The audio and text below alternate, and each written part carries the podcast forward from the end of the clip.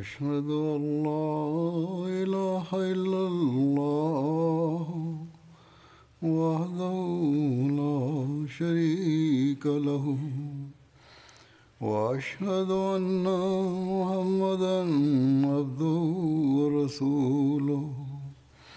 أما بعد فأعوذ بالله من الشيطان الرجيم. بسم الله الرحمن الرحيم. الحمد لله رب العالمين. الرحمن الرحيم.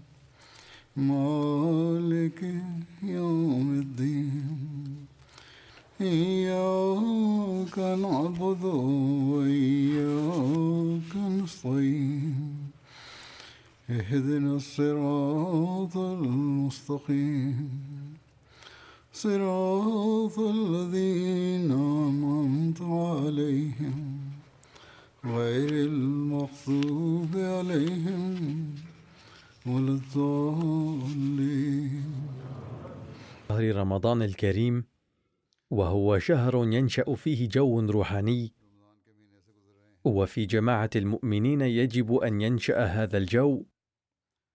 وفي هذا الشهر بجانب الصيام يتوجه المرء إلى العبادات أكثر ويجب أن يتوجه إليها.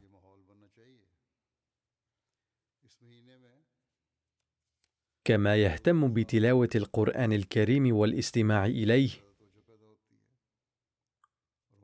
وإذا أردنا الاستفادة من الصيام حقا فعلينا أن نركز إلى جانب عبادات أخرى على تلاوة القرآن الكريم وسماعه.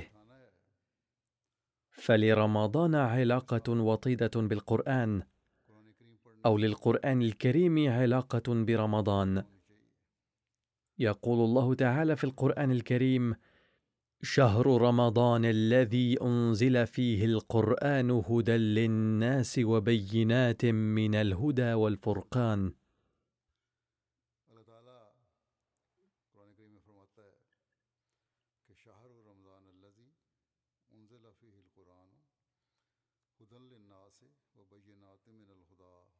ورد في بعض الروايات الموثوق بها أن أول وحي من القرآن نزل على رسول الله صلى الله عليه وسلم في الرابع والعشرين من رمضان.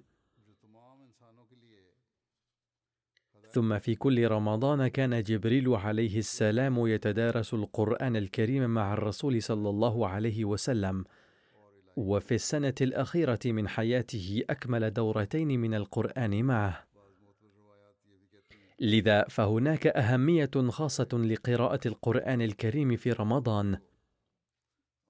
لذلك علينا أن نهتم في هذا الشهر بقراءة القرآن وسماعه وقراءة تفسيره بشكل خاص. وكذلك تبث على اي برامج القرآن الكريم ودروسه فيجب الاهتمام بها أيضا. وإذا قرأنا مع تلاوة القرآن الكريم ترجمته وتفسيره وسمعناه استطعنا أن نعرف أهمية الأحكام الواردة في القرآن الكريم ونجعلها جزءا من حياتنا ونصوغ حياتنا بحسب تعليم القرآن الكريم ونرث أفضل الله تعالى. فإذا أردنا أن نكتسب من فيوض رمضان حقا فعلينا بتلاوة القرآن الكريم والتدبر فيه. والمساجد التي فيها تلقى دروس القرآن الكريم يجب الاستماع إليها هناك.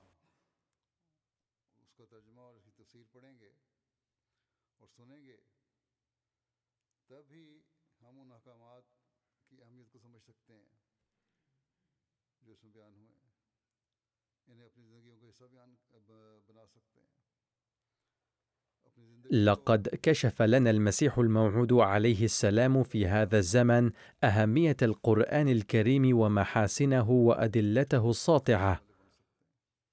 وإنني أتناولها منذ فترة في خطبي في ضوء مقتبسات المسيح الموعود عليه السلام. وعلينا سماع أقواله بهذا الشأن مرارا والتدبر فيها لكي يتيسر لنا فهم القرآن الكريم بشكل صحيح. وسوف أقدم اليوم أيضا بعض مقتبسات المسيح الموعود عليه السلام.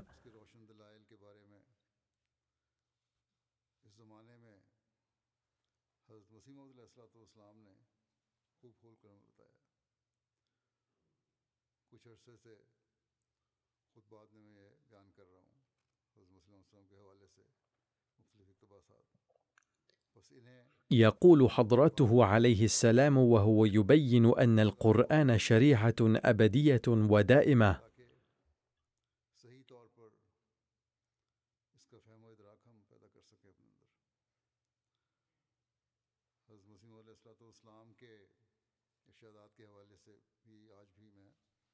إن حكم الله وأحكامه نوعان بعضها أبدية ودائمة.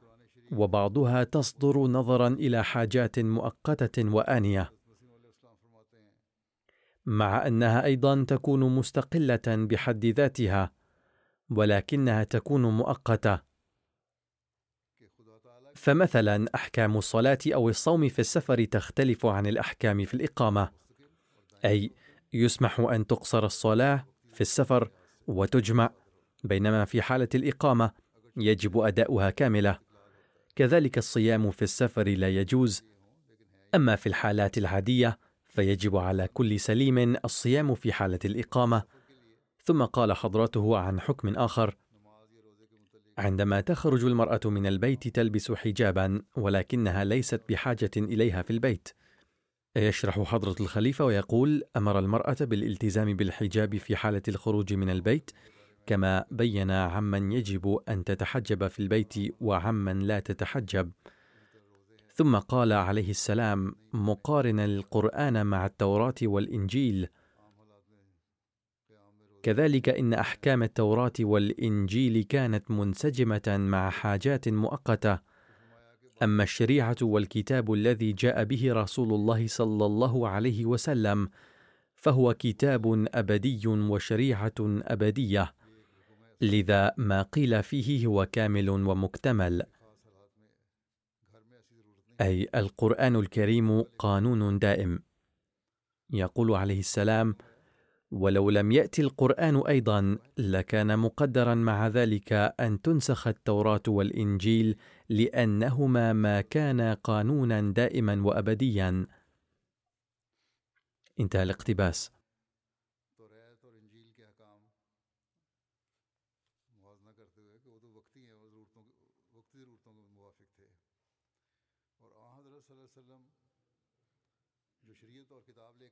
هذه أهمية القرآن الكريم أن تعاليمه منسجمة مع جميع الظروف وكاملة ولكل زمان.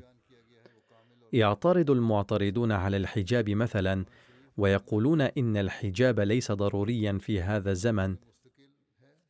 وفي بعض الأحيان تتأثر بناتنا أيضا ولكن هؤلاء الناس أنفسهم بدأوا يقرون بأن اختلاط الرجال والنساء في كثير من الأحيان يتسبب في مفاسد كثيرة وتنشر حول هذا الموضوع مقالات كبيرة وبدأت تنظيمات النساء تثير ضجة الآن وترد أخبارها في الجرائد أيضا. وكذلك بدأ بعض الناس الآن يفكرون في ضرورة نظام منفصل للرجال والنساء.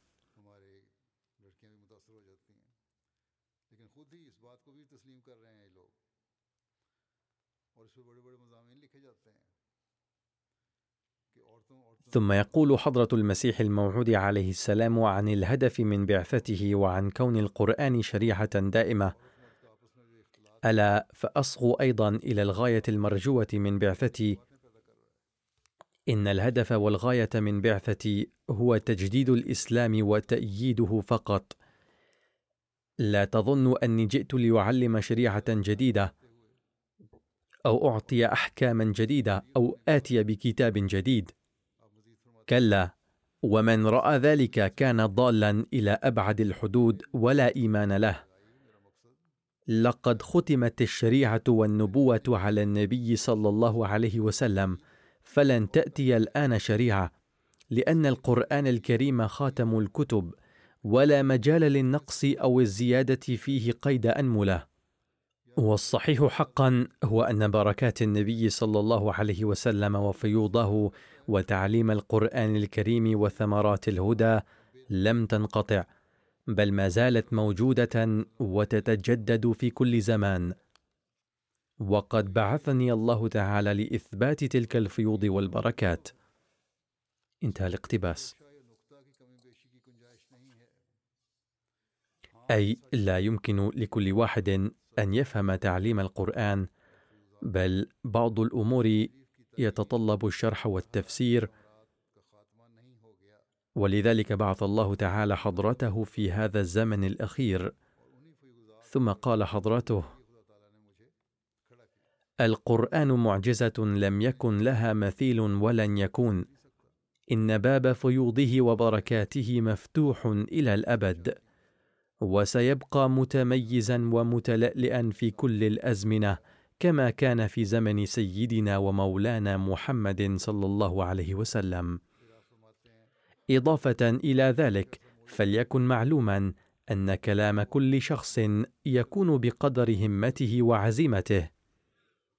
فبقدر ما تكون العزيمة والأهداف سامية يحتل كلام صاحبها المرتبة نفسها وتلاحظ الصفة نفسها في الوحي الإلهي أيضا.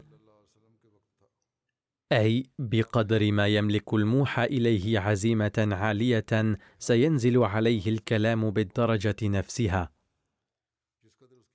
يجب التذكر هنا أن للوحي وللرسالة الإلهية أيضا مستويات.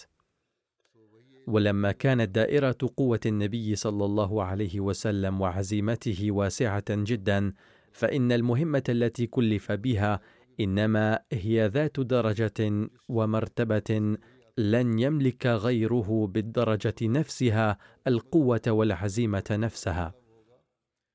انتهى الاقتباس. ثم قال عليه السلام إن نطاق تعليم القرآن الكريم واسع جدا. فهو قانون أبدي لن يتبدل إلى يوم القيامة. وهو لكل قوم ولكل زمان. قال الله تعالى وإن من شيء إلا عندنا خزائنه وما ننزله إلا بقدر معلوم. أي أننا ننزل من كنوزنا بقدر معلوم. أما الإنجيل فجاء لسد حاجة ذلك العصر فقط ولذلك يمكن تلخيصه في صفحة واحدة فقط. أما القرآن الكريم فكانت غايته إصلاح العصور كلها. كان هدفه الارتقاء بالإنسان من حالته الوحشية ليكون إنسانا ثم إنسانا مهذبا متحليا بالآداب الإنسانية لكي يكون قادرا على العمل بحدود الشرع وأحكامه. ثم ليكون إنسانا ربانيا. إنها كلمات مختصرة إلا أن لها آلاف الشعب والفروع.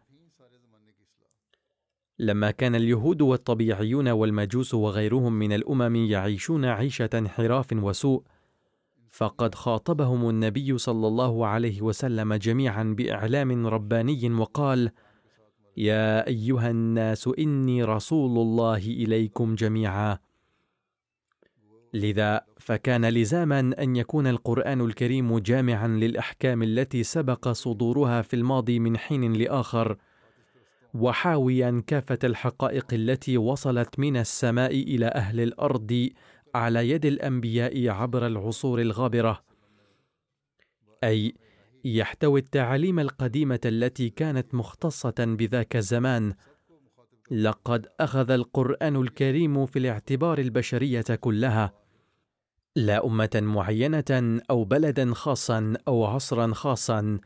أما الإنجيل فكان اهتمامه بأمة معينة ولذلك قال المسيح مرارا لم أرسل إلا إلى خراف بيت إسرائيل الضالة. انتهى الاقتباس.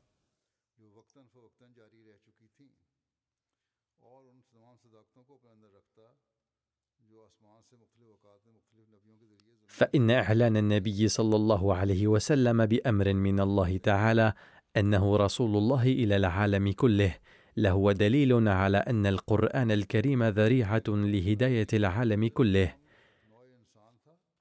فإنه أرشد الأقوام السابقة بحسب ظروفهم كما أن فيه احكاما مناسبة للأقوام الجديدة.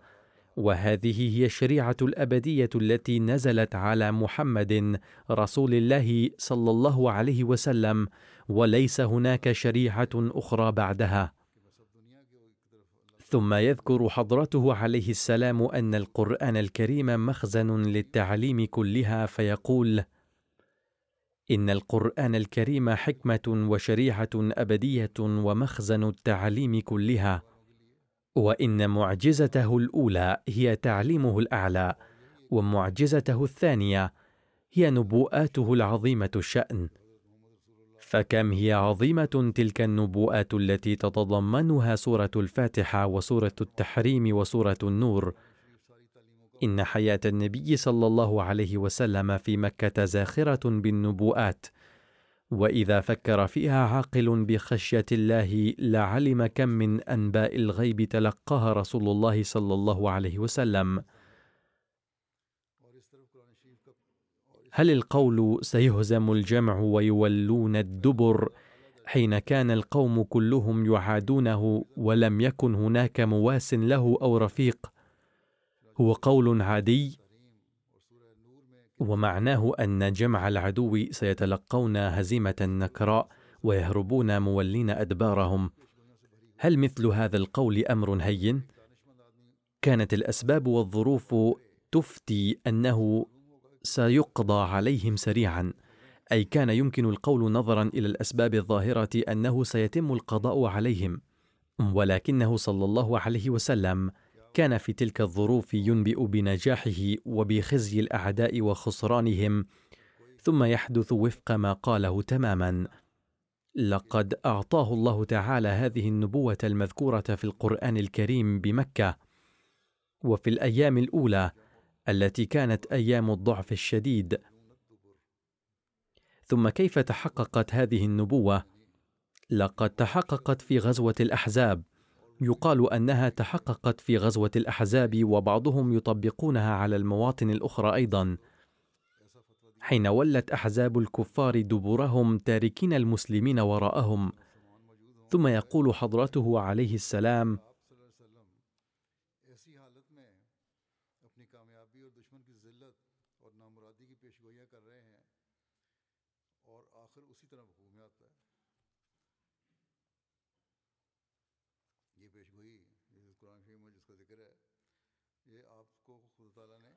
ثم يقول حضرته عليه السلام ثم كم كانت عظيمة وعديمة النظير تلك النبوءات التي تحدثت عن جماعة ستقوم بعد ألف وثلاثمائة عام وعن علاماتها وآثارها. أي ما أعظم النبوءات المتعلقة بزمن المسيح الموعود عليه السلام ولقد ذكرت بعضها في خطب سابقة ولا تزال هذه النبوءات تتحقق بالعظمة نفسها. قال حضرته قدموا مقابلها اي نبوءة من أي كتاب في العالم هل يمكن أن تبارزها نبوءات المسيح الناصري؟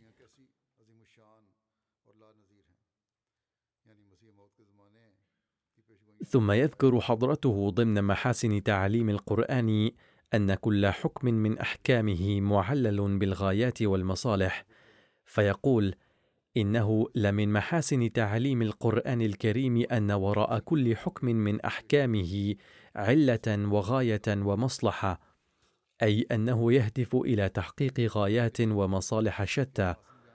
ومن أجل ذلك قد حث القرآن الكريم مرارا على إعمال العقل والفهم والتدبر والتفقه والإيمان أي ينبغي على المرء أن يستخدم عقله وتدبره وإيمانه. هذا هو ما يميز القرآن المجيد عن الكتب الأخرى إذ لم يجرؤ أي كتاب على عرض تعليمه أمام النقد الدقيق والحر المبني على العقل والتدبر.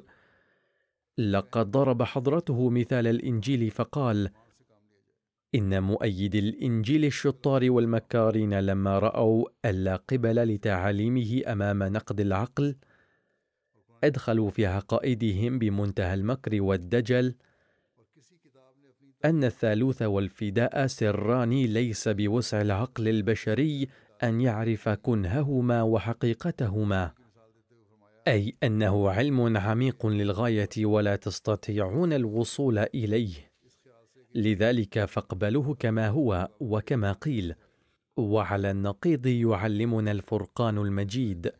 إن في خلق السماوات والأرض واختلاف الليل والنهار لآيات لأولي الألباب الذين يذكرون الله أي في خلق السماوات والأرض وتناوب الليل والنهار إرشادا واضحا لأصحاب العقول إلى ذلك الإله إلى ذلك الإله الذي يدعو إليه دين الإسلام.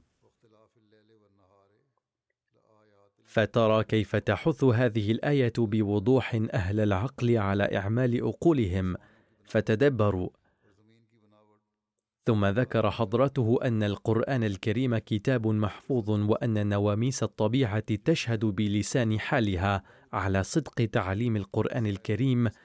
فقال حضرته أما تعاليم القرآن الكريم فتشهد عليها نواميس الطبيعة بلسان حالها.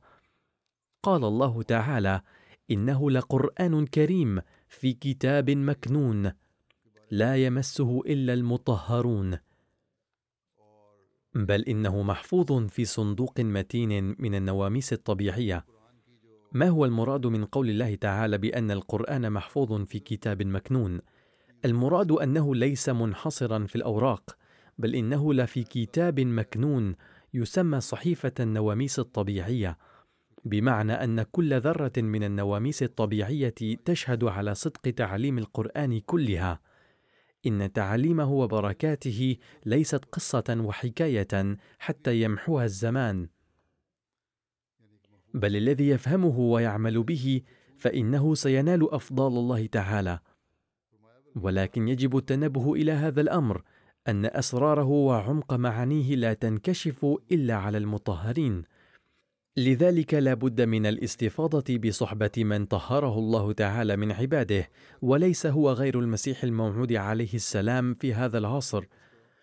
فلا بد لنا أن نتدبر فيما بينه لنا المسيح الموعود عليه السلام مستفيضا بما أعطاه الله تعالى من العلوم. وإن تفاسير حضرته نفسها مذكورة في أدبيات الجماعة الأحمدية وعلى ضوء علم حضرته أيضا. لماذا سمي القرآن الكريم بالذكر؟ يقول عنه المسيح الموعود عليه السلام لقد سمي القرآن بالذكر ذلك أنه يذكر بالشريعة الكامنة في باطن الإنسان. ثم قال حضرته الواقع أن القرآن الكريم لم يات بشرع جديد وإنما يذكرنا بالشرع الكامن في الفطرة الإنسانية على شاكلة شتى القوى والكفاءات من حلم وإيثار وشجاعة وجبر وغضب وقناعة وغيرها.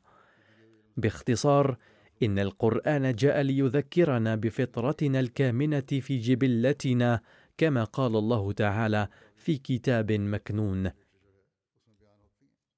أي أنه ذلك الكتاب الكامن في صحيفة الفطرة الإنسانية ولكن لم يكن بوسع كل إنسان أن يراه.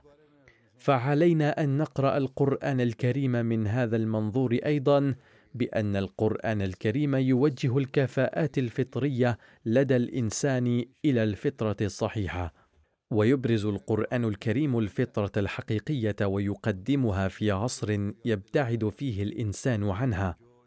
وبسبب هذا الابتعاد نلاحظ في هذا العصر ميلا إلى سن بعض القوانين غير الفطرية وغير الأخلاقية وكأن الإنسان يحاول مسخ هذه الفطرة. يقول الله تعالى بأنكم إذا فكرتم في معاني القرآن الكريم وتدبرتم فيه وعملتم به فإنه سيريكم المستويات العليا للفطرة الإنسانية. فلا بد من التدبر في القرآن الكريم وقراءته ومحاولة فهمه من هذا المنظور. وبهذا سنتقي بأنفسنا مما يروج من تسميم عقول الأولاد والكبار باسم الحرية. كما سنتمكن من الرد على أسئلة أولادنا الذين يسأل آباؤهم أن الأولاد يأتون بمثل هذه الأفكار من المدارس فكيف نرد عليهم؟ فإذا تدبر الوالدان في القرآن الكريم وقرأوا تفسيره وطالعوا كتب الجماعة التي ألفت على ضوء أحكام القرآن الكريم أمكنهم الرد على تساؤلات أولادهم. ثم قال حضرته كذلك قد جاء في وصف هذا الكتاب أنه الذكر وذلك ليذكر الإنسان عند قراءته بما أودعت فطرته من قوى باطنية وروحانية ونور قلب. هبة من السماء. باختصار قد أرى الله تعالى بإنزال القرآن الكريم معجزة روحانية. فإن قرأتموه مرة بعد أخرى فإنه سيذكركم بهذا الأمر ليكتشف الإنسان تلك المعارف والحقائق والخوارق الروحانية التي لم يكن يعلمها من قبل. ولكن المؤسف أن المسلمين نسوا علة نزول القرآن المذكورة في قول الله تعالى هدى للمتقين ويعدونه مجموعة قصص فارغة فحسب ويعرضون عنه بغاية الإهمال والأنانية باعتباره أساطير الأولين. وذلك كما فعل مشرك العرب. ذلك العصر كان عصر بعثة الرسول صلى الله عليه وسلم ونزول القرآن الذي جاء يذكر الناس بالحقائق الضائعة من العالم. أما هذا العصر فهو الزمن الذي تنبأ عنه النبي صلى الله عليه وسلم وقال إن أهل ذلك العصر سيقرؤون القرآن ولكنه لن يجاوز حناجرهم. وهذا ما نراه اليوم أن قراء القرآن لا حصر لهم ولكن العمل به مفقود. قال حضرته وترون بأم أعينكم اليوم كيف أن الناس يقرؤون القرآن بألحان عذبة وبطريقة رائعة. ولكنه لا يجاوز حناجرهم أي لا يوجد العمل به. وكما أن القرآن الكريم الذي اسمه الآخر هو الذكر نزل في العصر الأول لتذكير الناس بما في فطرتهم من قوى كامنة وحقائق منسية. كذلك في هذا العصر أيضا وبحسب وعد الله الموثوق وإنا له لحافظون قد جاء معلم من السماء وهو المصداق لوعد الله تعالى في قوله وآخرين منهم لما يلحقوا بهم. وهو ذلك الذي يتكلم بين ظهرانيكم الآن. ذكر حضرته هذا الأمر منوها إلى نفسه. ليت المسلمين يعقلون ويسمعون لمن أرسله الله تعالى وينظرون إلى دواخلهم وإلى حاجة العصر وظروف المسلمين بشكل عام. ولا يحاولون الإساءة إلى الإسلام بتركيزهم على الفتاوى الظاهرة فحسب ويفهمون حقيقة القرآن الكريم. على أي حال علينا نحن الأحمديين أن نظل نحاسب أنفسنا لنعرف إلى أي مدى نسعى لفهم حقيقة تعليم القرآن ونعمل به. ثم ذكر حضرته أن القرآن الكريم يريد أن يعرف على العلوم الحقه فيقول وإن الله تعالى كما يريد أن يخشاه الناس كذلك يريد أن يتولد فيهم نور العلوم أي أنه لا يريد فقط أن يخشاه الناس بل ينبغي أن يتولد فيهم نور العلوم ليجتازوا به منازل المعرفة. لماذا يتولد فيهم نور العلوم؟ ذلك لكي تنشأ منه المعرفة ويتوسع التفكير.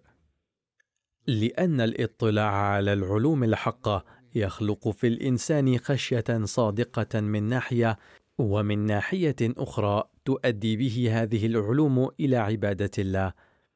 فإذا فكر المؤمن بهذا الطريق وتدبر في القرآن الكريم واختبر العلوم الدنيوية التي تحصل عليها على محك القرآن الكريم نشأت فيه تلك المعرفة المطلوبة وخوف الله وخشيته أيضا. قال حضرته هناك من الأشقياء الذين بسبب شدة انهماكهم في هذه العلوم المادية يعرضون على قضاء الله وقدره وتنتابهم الشكوك في وجود الله تعالى أيضا. وهناك آخرون يؤمنون بالقضاء والقدر بحيث ينبذون هذه العلوم وراء ظهورهم كلية. فإما أنهم باسم العلوم الدنيوية ينسون الله تعالى أو أنهم تحت شعار الوصول إلى الله خافوا من العلوم وتخلوا عنها وقالوا عنها أنها باطلة. قال حضرته ولكن القرآن الكريم قد وجه إلى الأمرين على أكمل وجه يريد القرآن الكريم إطلاع الناس على العلوم الحقة ويوجههم إليها لأنها تولد خشية الله. وكلما تقدم المرء في معرفة الله تولدت فيه عظمة الله ومحبته.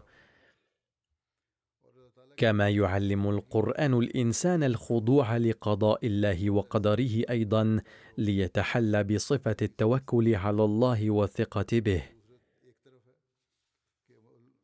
وليتعلم الرضا برضا الله فينال السكينة والإطمئنان حقا وهو الهدف الحقيقي من عقيدة النجاة.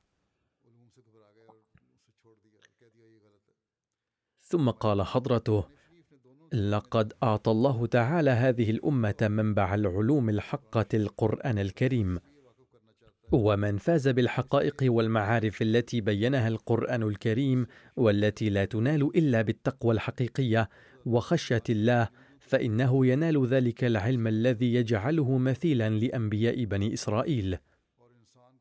غير أنه مما لا شك فيه أن الذي لا يستخدم السلاح الذي أعطيه فالذنب ذنبه وليس ذنب السلاح وهذا هو حال الناس اليوم. فمع أن المسلمين قد أعطوا نعمة القرآن الكريم التي لا مثيل لها والتي تنجيهم من كل ضلال وتخرجهم من كل ظلام إلا أنهم قد نبذوه وهجروه ولم يبالوا بأحكامه فكان مآلهم أن ابتعدوا عن الإسلام كثيرا. فكما قال المسيح الموعود عليه السلام إن المسلمين لم يعودوا مسلمين إلا بالاسم فقط بعد ابتعادهم من تعليم القرآن الكريم العظيم. ينشر بعضهم برامج أو مقاطع صغيرة بين حين وآخر على وسائل التواصل الاجتماعي ويتبين منها أن الذين يجري معهم هؤلاء المقابلات لا يعرفون تعليم الإسلام أو تاريخه الأساسي أيضا. ومع كونهم مشايخ يرفعون باسم حماية عزة النبوة وباسم القرآن أو الصحابة هتافات ضد الجماعة ويحاولون إلحاق الضرر بأفرادها. كتب إلي أحد من بنغلاديش أنه عندما خرج الأوباش في مسيرة ضد الجماعة وهاجموا أفرادها كان أحد الشباب يرمي الأحمديين بالأحجار. فقال له أحد الأحمديين ما هذا الذي تفعله؟ هل سمح بذلك في القرآن الكريم؟ هل هذا هو تعليم الإسلام؟ أخبرنا إذا كان ذلك مسموحا به ونحن ننطق بالشهادتين.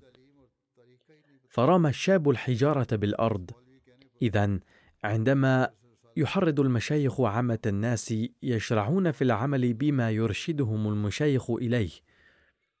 ندعو الله تعالى أن ينقذنا من شرور هؤلاء الأشرار ويوفقنا في شهر رمضان هذا وبعده أيضا أن نتعلم القرآن الكريم ونفهمه ويجنبنا نجاسات الدنيا. عليكم أن تهتموا برمضان أكثر من ذي قبل. ندعو الله تعالى أن ينقذ الأحمديين من كل شر وفي كل مكان ويجعل الذين ليسوا قابلين للإصلاح في نظر الله عبرة ليقدر الآخرون على العمل بأوامر الله تعالى. وادعوا للعالم بوجه عام أيضا لينقذ الله العالم من آفة الحرب. أما الآن فسوف أذكر بالخير بعض الذين قد توفوا. أولهم أحد دعاتنا الذي كان صادق الوفاء جدا فيما يتعلق بوقفه للحياة في سبيل الدين وكان متواضعا جدا. وقد وفقه الله تعالى لخدمة الدين لمدة طويلة وعلى أحسن وجه واسمه منور أحمد خورشيد وقد عمل داعية في غرب أفريقيا. دخلت الأحمدية في أسرته على يد جده حضرة ميا عبد الكريم الذي بايع على يد المسيح الموعود عليه السلام في عام 1903 حين ذهب عليه السلام إلى مدينة جهلم بشأن قضية كرمدين. كان أولاد أبوي الداعية المولوي منور خرشيد يمرضون بعد الولادة ويموتون. وعندما ولد المرحوم أصابه المرض ولما وجد جده الصحابي عبد الكريم أن كل سبيل قد صد قرر بنذر هذا الولد في سبيل الله تعالى قائلا إذا كان الله تعالى بحاجة إليه فسوف ينجيه من الموت. واتفق أن جاء طبيب إلى قرية من قرية أخرى فداواه فشفاه الله تعالى شفاء معجزا. وكان أبو زوجته السيد محمد خان درويش رأى في الرؤيا أن هذا الولد على منارة حالية ومضيئة وأنه سوف ينير منارة الأحمديين كثيرا وسوف يوفقه الله تعالى لخدمة الأحمدية كثيرا وبالفعل قد وفقه الله تعالى لذلك. بعد التخرج من الجامعة الأحمدية قام المرحوم بخدمة الدين في باكستان لفترة ثم في عام 1983 أوفد إلى أفريقيا وأسدى للجماعة خدمات جليلة لمدة طويلة في غامبيا والسنغال وغيرهما. وقد عمل أميرا للجماعة في هذين البلدين. ثم في عام 2005 جاء إلى المملكة المتحدة بسبب مرضه وظل يدير من هنا شؤون الجماعة في السنغال إلى أن ذهب الداعية إلى السنغال وقام نظام الجماعة هنالك من جديد. ثم خدم كمعلم في الجامعة الأحمدية بالمملكة المتحدة من عام 2008 إلى 2012 كان ينجز العمل على أحسن وجه حيثما وجد الفرصة لذلك. قد بايع كثيرون بواسطته. أربعون من أعضاء البرلمان دخلوا في الأحمدية بجهوده. وبسبب هذا الإنجاز قد لقبه الخليفة الرابع رحمه الله بفاتح السنغال في خطابه في الجلسة السنوية. وقد أحضر معه حوالي 15 من أعضاء البرلمان في الجلسة السنوية بألمانيا. منح جائزة عبد الرحيم نير التي تمنح عادة للدعاة العاملين في أفريقيا. كان يزور أسبانيا بأمر مني لنشر الدعوة بين الأفارقة هنالك. وقد قام بأعمال كثيرة وبايع العديد منهم بجهوده هنالك. كما كان يلقي الدروس القرآنية عبر شبكة النت تحت إشراف مجلس أنصار الله بالمملكة المتحدة وظل يعطي هذه الدروس حتى الوفاة. خلف وراءه ثلاثة أبناء وثلاث بنات وزوجة. أحد أبنائه يعمل داعية في المملكة المتحدة. يقول سيد محمد داود حنيف الذي يعمل حاليا عميدا للجامعة الأحمدية في كندا وقد عمل سابقا اميرا للجماعة في غامبيا.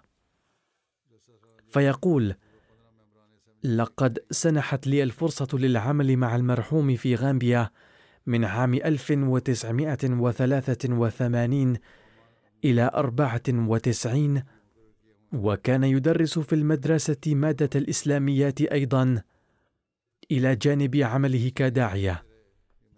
كانت ظروف تبليغ الدعوة في السنغال في تلك الأيام صعبة جدا وقد أرسل المرحوم في أواخر عام 1985 إلى بلدة فرافيني التي تقع على حدود السنغال. وكان الغرض من إرساله إلى هناك تحقيق خطة إقامة الجماعة في السنغال ببقائه في هذه البلدة علما أن المهمة كانت صعبة. الحكومة السنغالية ما كانت تعطي مواطنين باكستانيين تأشيرة الدخول إلى البلاد وكانت في المرحوم منور أحمد خرشيد موهبة أنه كان يخالط الناس بسهولة ويقيم معهم علاقات جيدة. وكان يعرف اللغة الفرنسية أيضا إلى حد ما لذا أرسل إلى تلك المنطقة.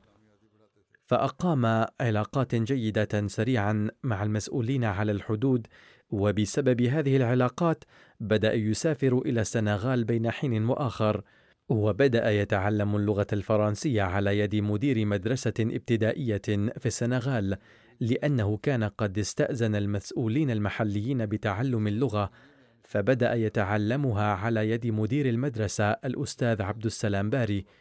اذا فقد أحرز المرحوم هذا النجاح وبالنتيجة ظل يسافر إلى السنغال بين حين وآخر حتى حصل على تأشيرة من نوع معين تسمح له بالسفر إلى السنغال على سيارة مسجلة في غامبيا.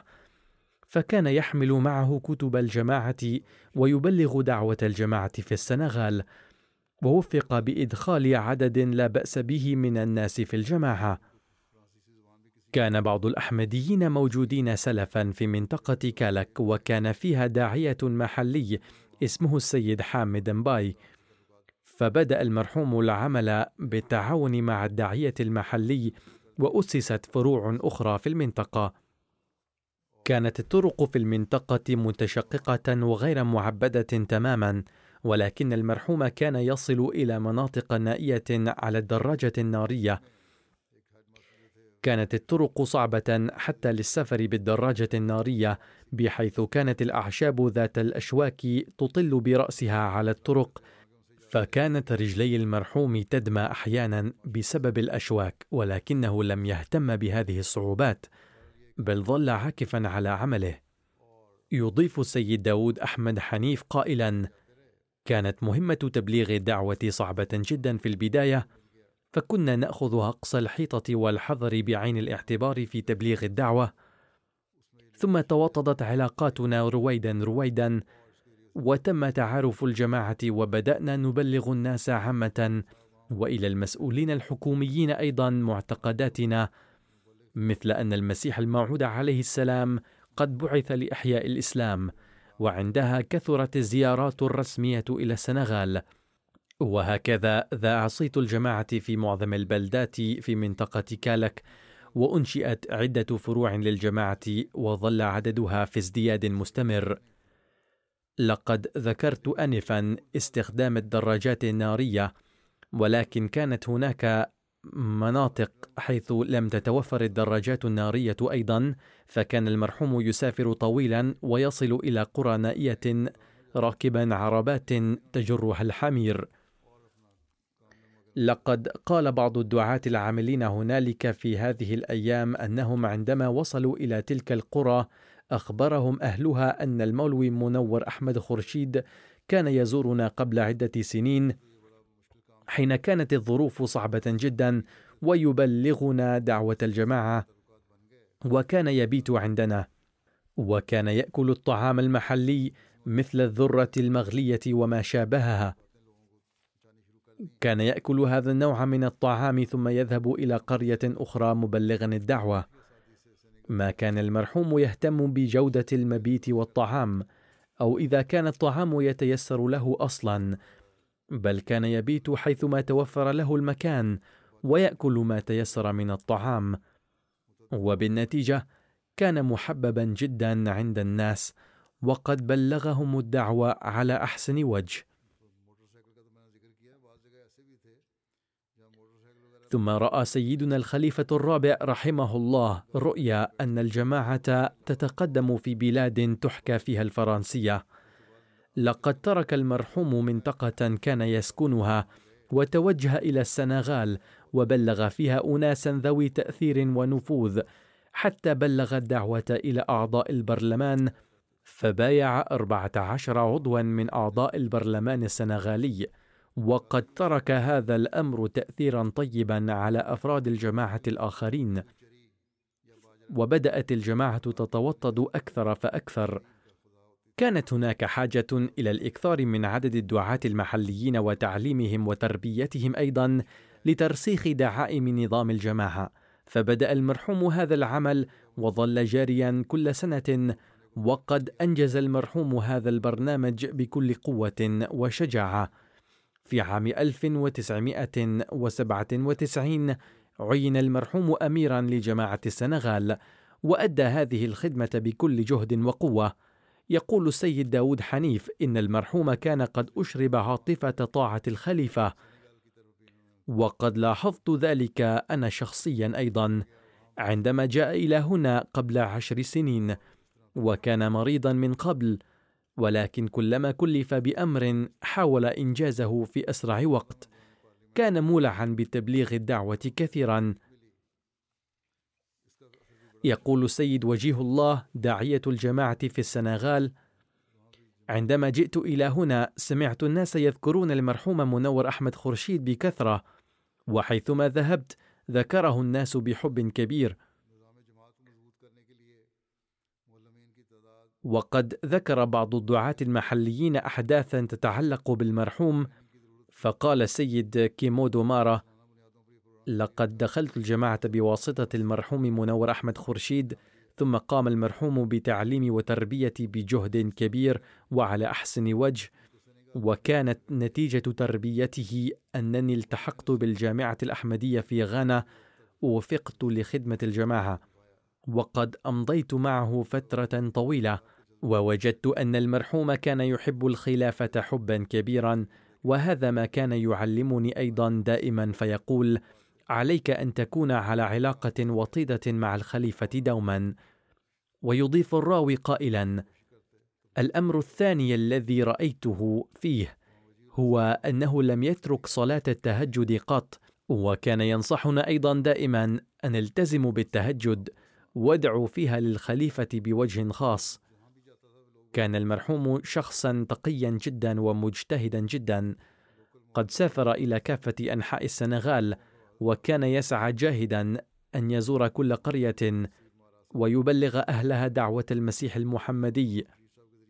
يقول الراوي لقد شاهدت أنه عندما كان المرحوم منور أحمد يشتغل في أعمال الجماعة ما كان يبالي سواء أكان الوقت ليلا أو نهارا وما كان يهتم حتى بطعامه.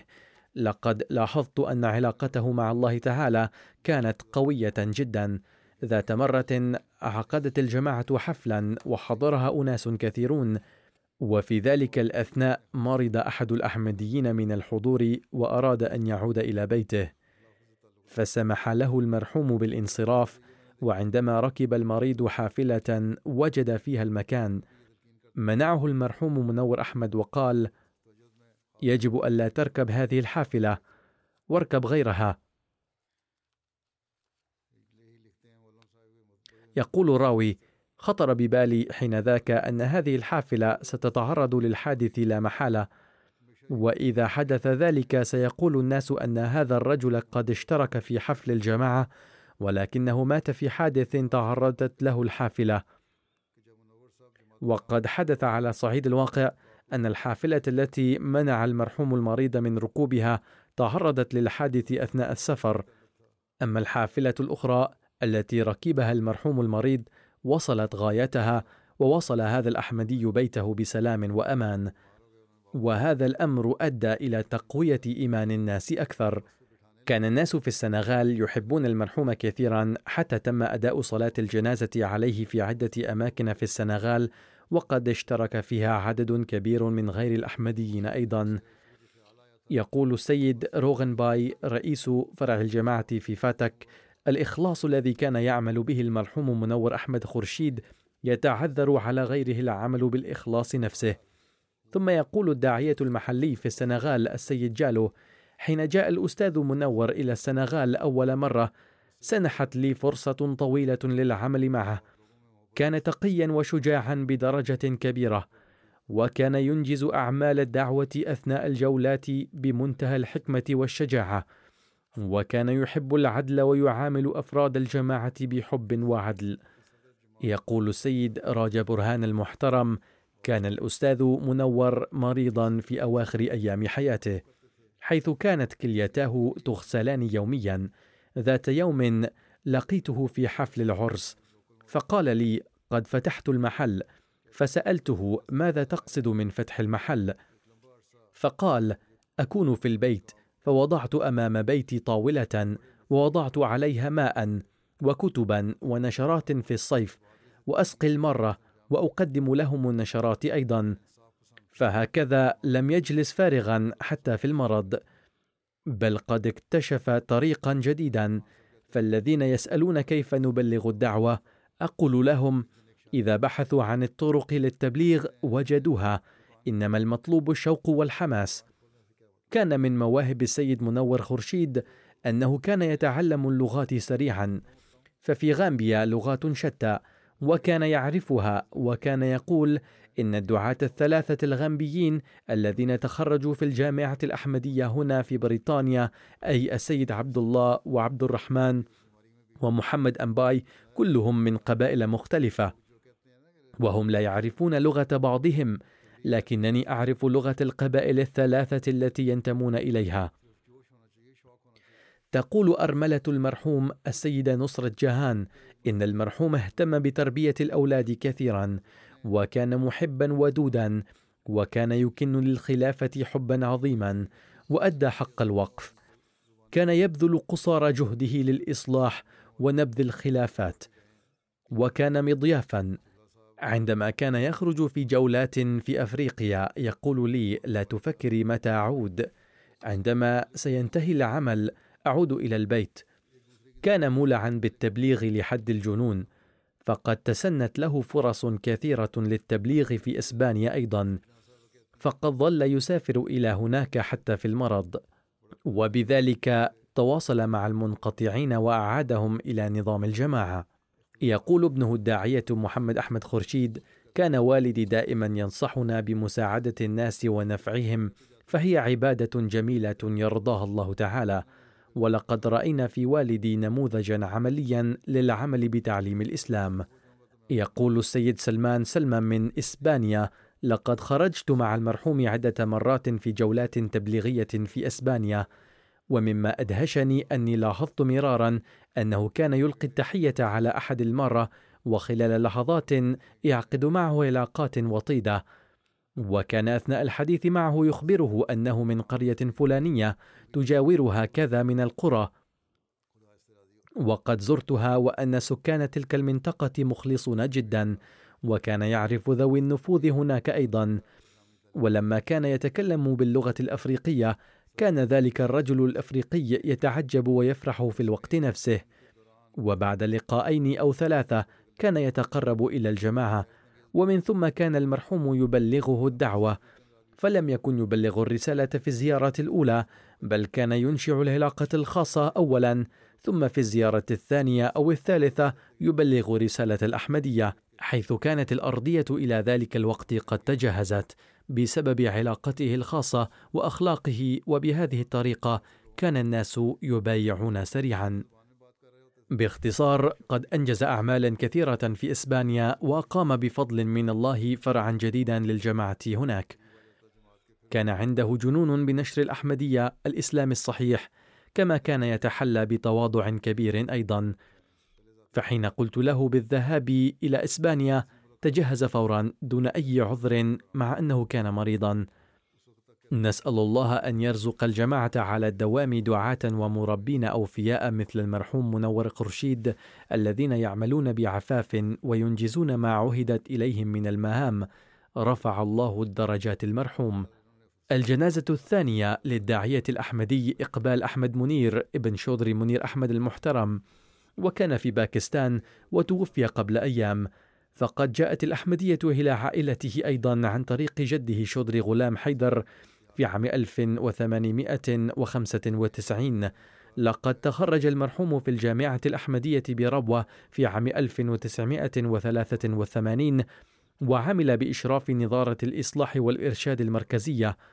ثم خدم الجماعة في سيراليون من 2001 إلى 2008 وبعده عمل في شتى محافظات باكستان ورغم أنه كان يعاني المرض في القلب ظل ينجز أعماله بجهود شاقة وكان بفضل الله تعالى منخرطا في نظام الوصية وكان ينجز مهامه بمنتهى الجهد والعناية وكانت له علاقات طيبة مع الناس وكان مخلصا ترك زوجة وثلاثة أبناء.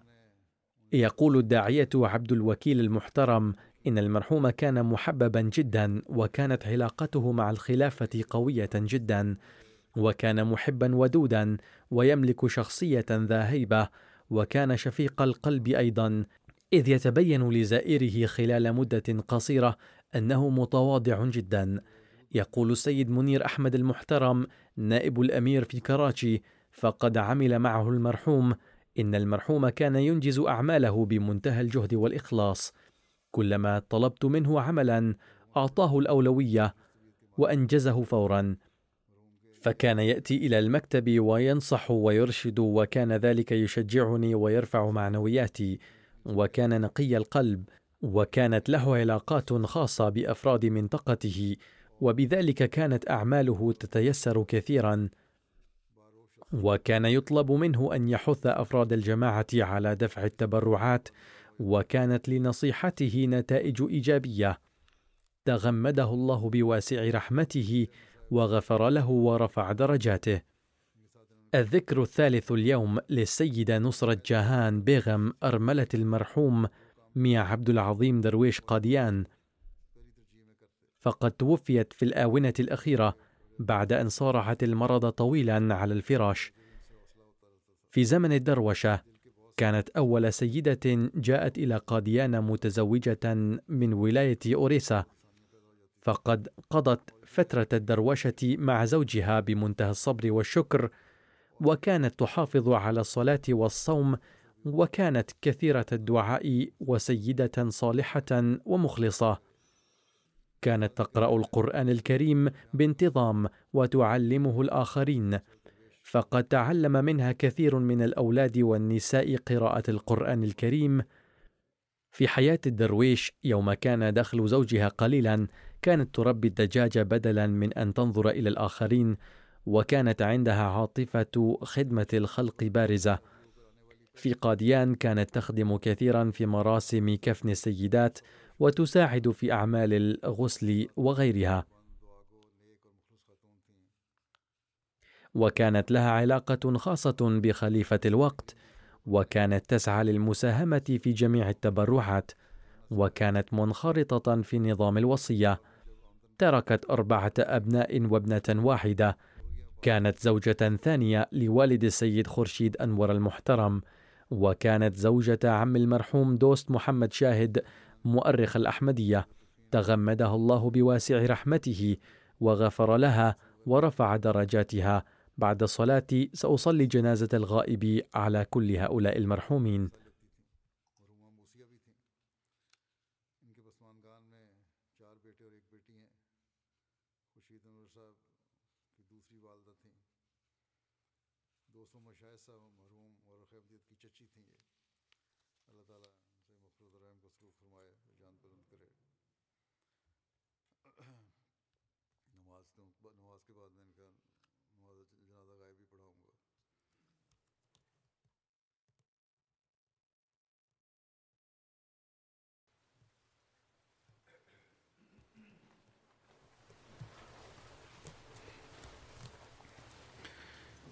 الحمد لله الحمد لله نحمده ونستعينه ونستغفره ونؤمن به ونتوكل عليه. ونعوذ بالله من شرور أنفسنا ومن سيئات أعمالنا. من يهده الله فلا مضل له ومن يضلله فلا هادي له. ونشهد أن لا إله إلا الله. ونشهد أن محمدا عبده ورسوله. عباد الله رحمكم الله. إن الله يأمر بالعدل والإحسان وإيتاء ذي القربى.